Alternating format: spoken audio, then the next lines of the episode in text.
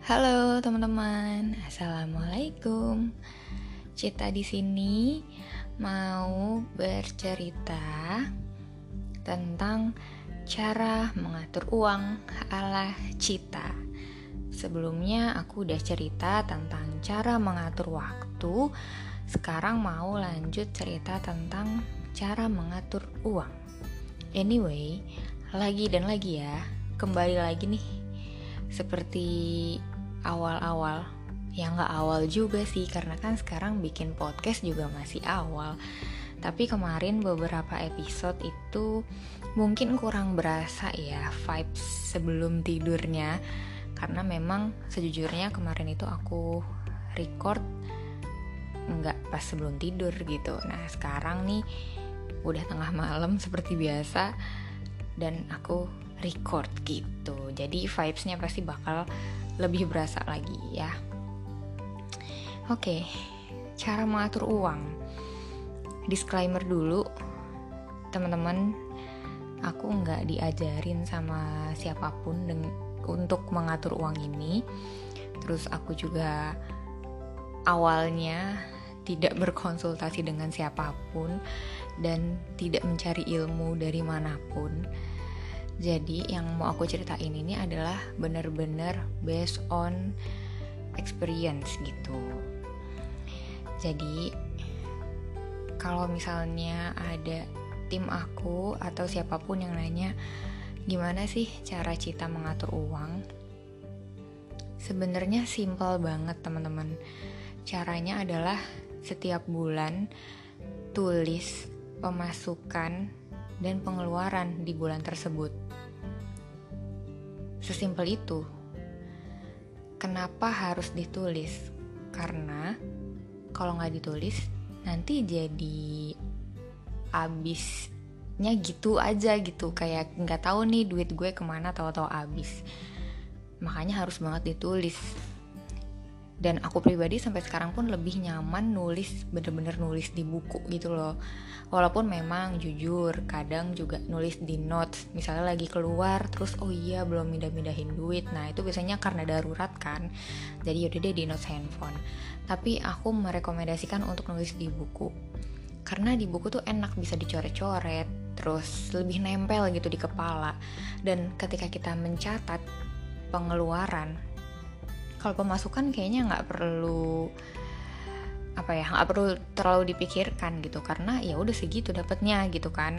Nah pengeluaran ini ketika kita tulis itu benar-benar nempel banget dan termindset bahwa wah ternyata pengeluaran gue banyak ya.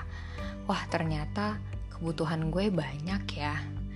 Wah ternyata dengan pemasukan segini pengeluarannya banyak dan sisanya sedikit pantesan gue selama ini masih susah untuk nabung. Bukan susah tapi lebih ke lama terkumpulnya tabungannya gitu. Jadi bener-bener ketika nulis tuh kayak refleksi diri kayak lagi ngaca kayak gitu loh. Dan menurut aku ketika teman-teman sudah melakukan ini dari muda nanti akan terbiasa sampai tua. Dan ini adalah kebiasaan yang baik menurut aku ya. Karena semua terorganisir dengan baik terutama buat teman-teman perempuan. Karena kalau kata ibuku perempuan itu adalah yang mengatur keuangan keluarga. Perempuan itu selalu muter otak gimana caranya dengan uang segini sekeluarga bisa makan. Nah kalau misalnya sekarang untuk kebutuhan sendiri aja kita belum mau untuk mengatur bahkan belum bisa gimana nanti kalau udah berkeluarga ngaturnya buat sekeluarga kalau belum punya anak ya buat berdua gitu. Tapi kalau udah punya anak kan jadi banyak gitu. Kebayang gak sih? Nah makanya harus latihan dari sekarang. Oke ngomong-ngomong pengeluaran aku tahu pengeluaran setiap orang itu pasti berbeda. Tapi aku coba ngambil generalnya di sini. Misalnya teman-teman seumuran sama aku ya 20 tahunan gitulah ya. Pengeluarannya biasanya apa sih? Operasional sehari-hari buat teman-teman yang ngantor buat teman-teman oriflamers kebutuhan yang paling pokok adalah iklan ya investasi deh. Kan pebisnis itu beda dengan orang kantor ya. Kalau misalnya orang kantor digaji 5 juta ya lo abisin 5 juta juga nggak masalah karena lo kerja pakai tenaga pakai otak udah gitu. Nggak perlu muter duit. Tapi kalau misalnya pebisnis bisnis apa pun itu pasti butuh budget tersendiri untuk muter bisnisnya gitu. Makanya aku selalu bilang sama tim aku kita nih bukan orang kantor jadi please jangan habisin sampai 0 rupiah duitnya gitu. Nah investasi apa sih? Kalau Oriflame tuh investasinya tuh ringan banget ya. Kayak pasang iklan terus beli katalog. Beli katalog juga berapa sih? Nggak nyampe 100 ribu gitu.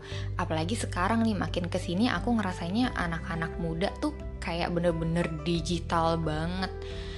Kayak udah mulai meninggalkan katalog buku gitu. Jadi otomatis kan uang yang keluar untuk invest katalog juga makin dikit dong.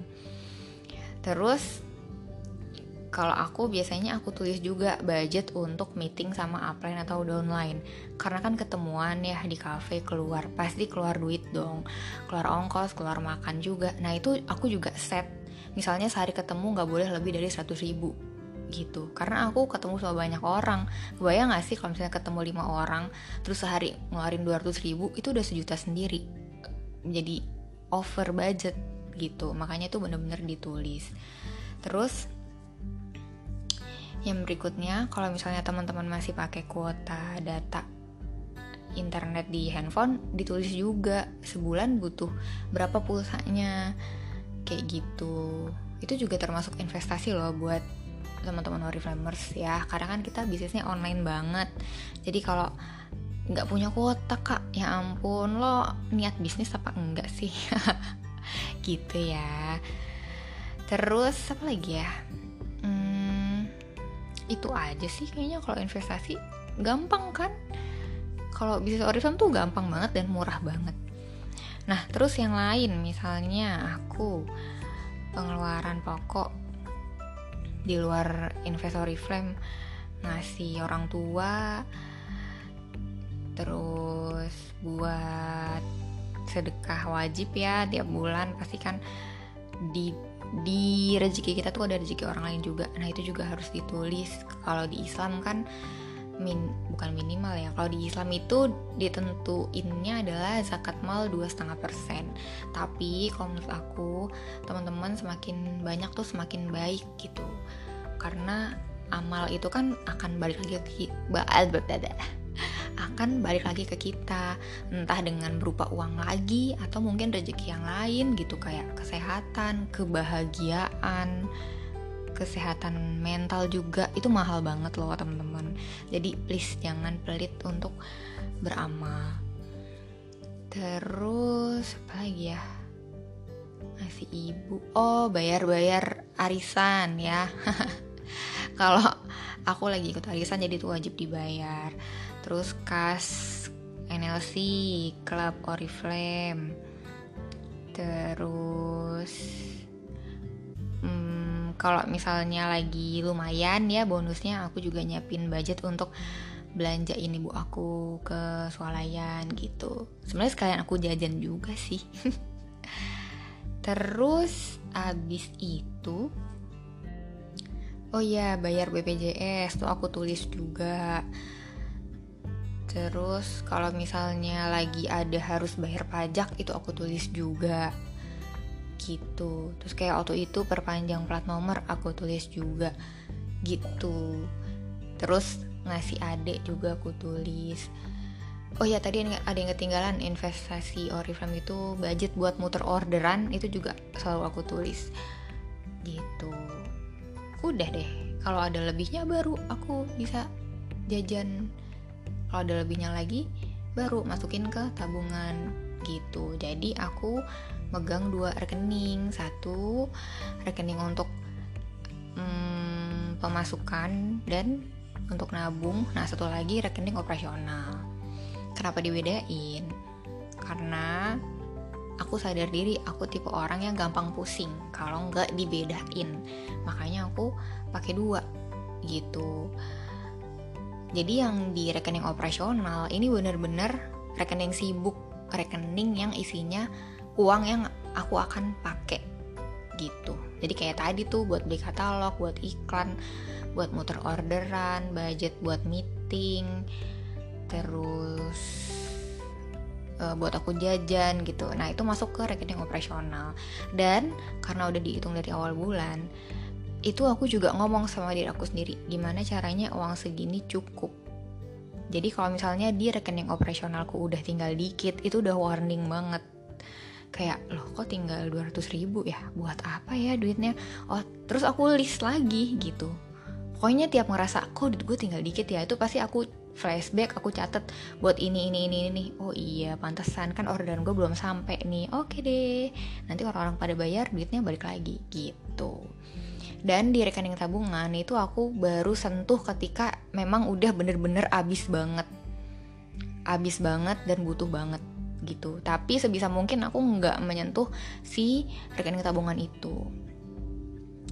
Terus rekening tabungan ini aku sengaja nggak pakai m banking karena kalau misalnya pakai pasti gatel.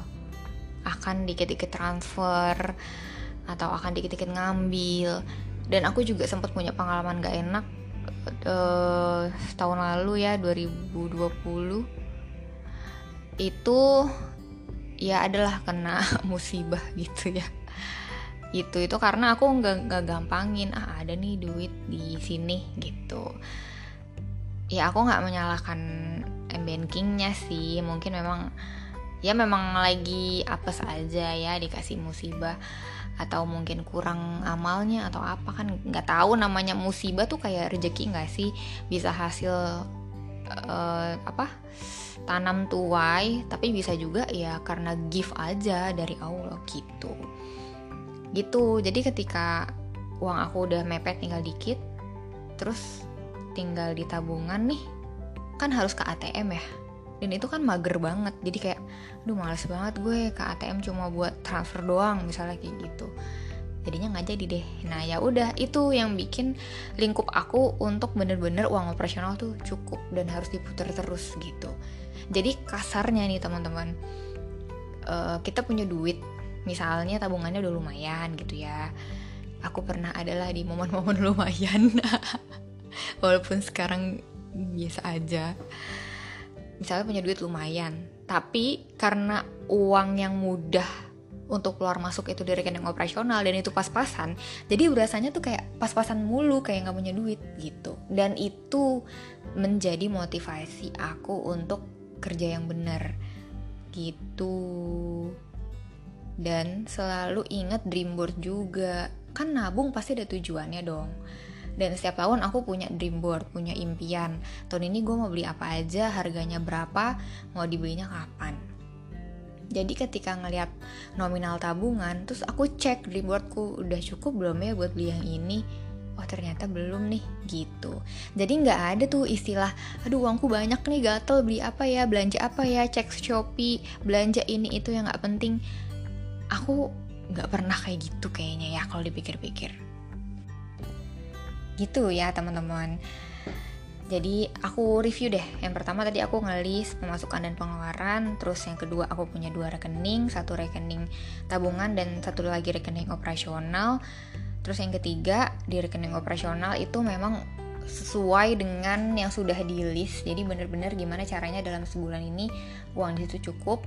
Dan yang keempat usahakan tidak menyentuh tabungan. Kecuali memang udah habis banget dan darurat banget Nah, yang kelima, cara aku mengatur uang adalah beli barang yang memang dibutuhkan, bukan yang lagi diskon.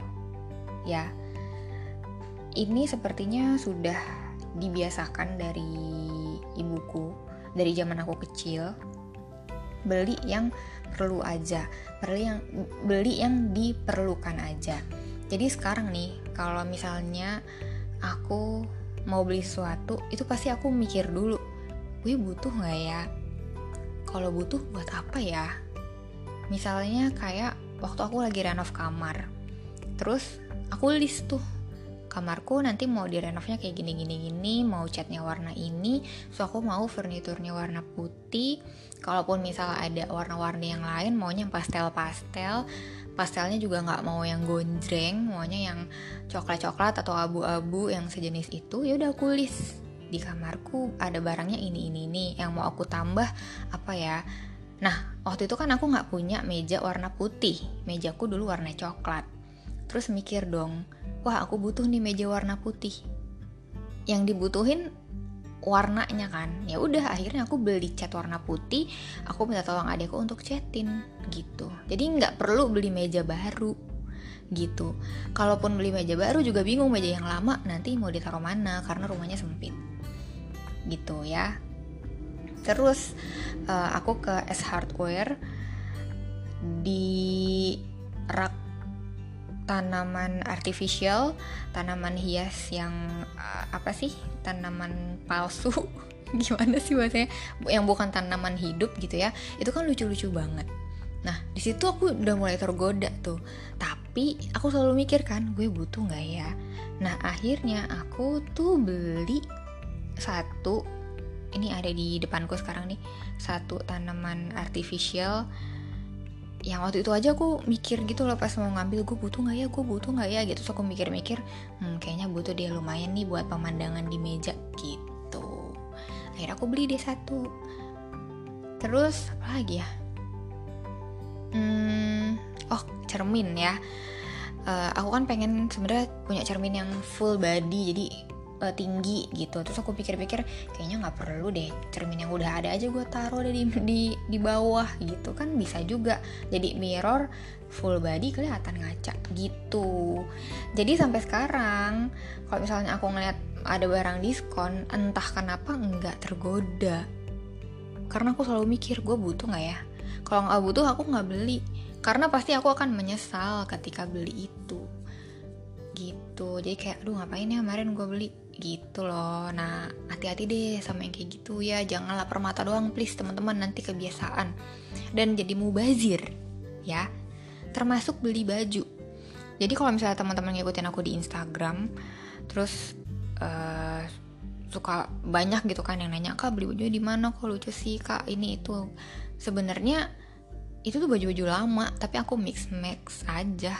Mix max mix match gitu. Karena biasanya teman-teman nih ya fun fact aku tuh jarang banget beli baju.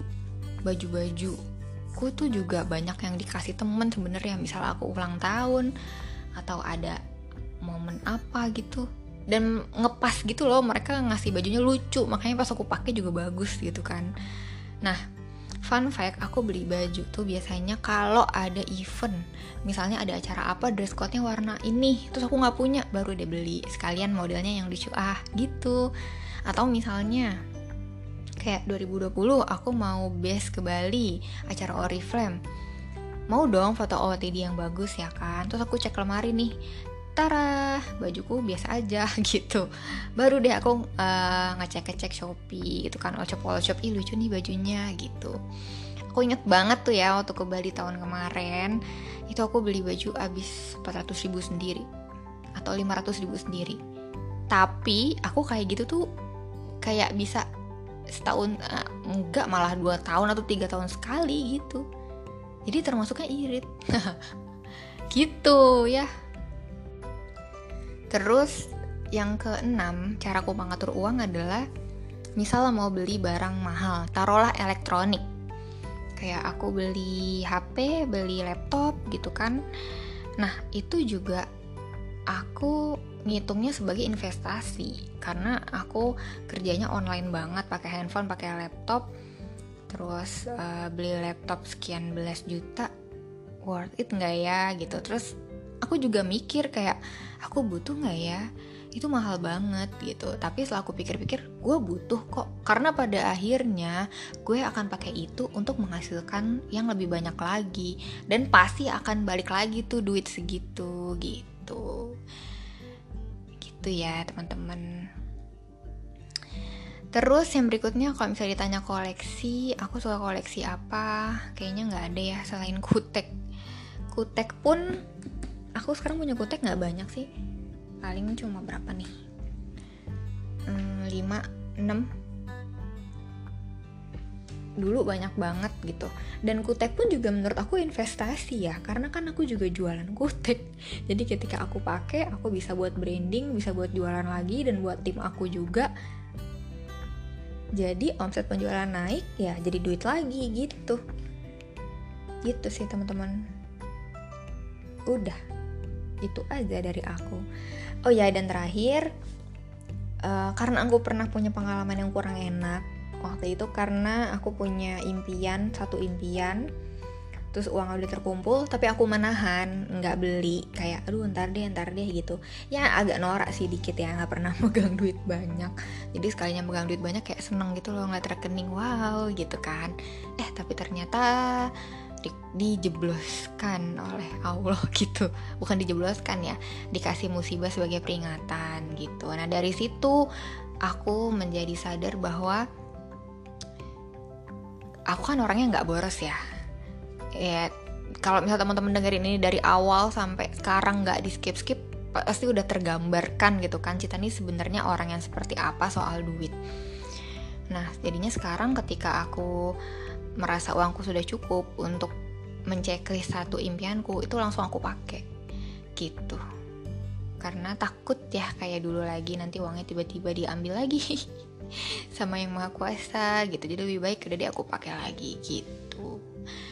Oke teman-teman mungkin itu aja yang bisa aku ceritain soal cara mengatur uang. Semoga bermanfaat. Dan aku doain juga buat teman-teman yang sekarang masih merasa belum bisa ngatur uang, masih boros, masih yang gatel mau check out Shopee terus Aku doain semoga hatinya dibuka, mindsetnya terbuka, dan yuk coba kita pikirin untuk setahun dua tahun ke depan impian kita apa sih gitu. Oke, okay? teman-teman, um, menolak hal yang kecil, misalnya ada diskonan baju, tapi uang itu bisa kita tabung, yang kemudian mungkin tahun depan berkat tambahan dari uang baju tadi tuh yang nggak jadi uh, dipakai buat beli baju bisa buat beli laptop misalnya atau bisa buat jalan-jalan ke Raja Ampat atau ke Turki atau ke mana gitu kan akan lebih berasa. Ya oke. Okay? sekian teman-teman sharing dari aku malam ini. Terima kasih banyak yang sudah mendengarkan. Wassalamualaikum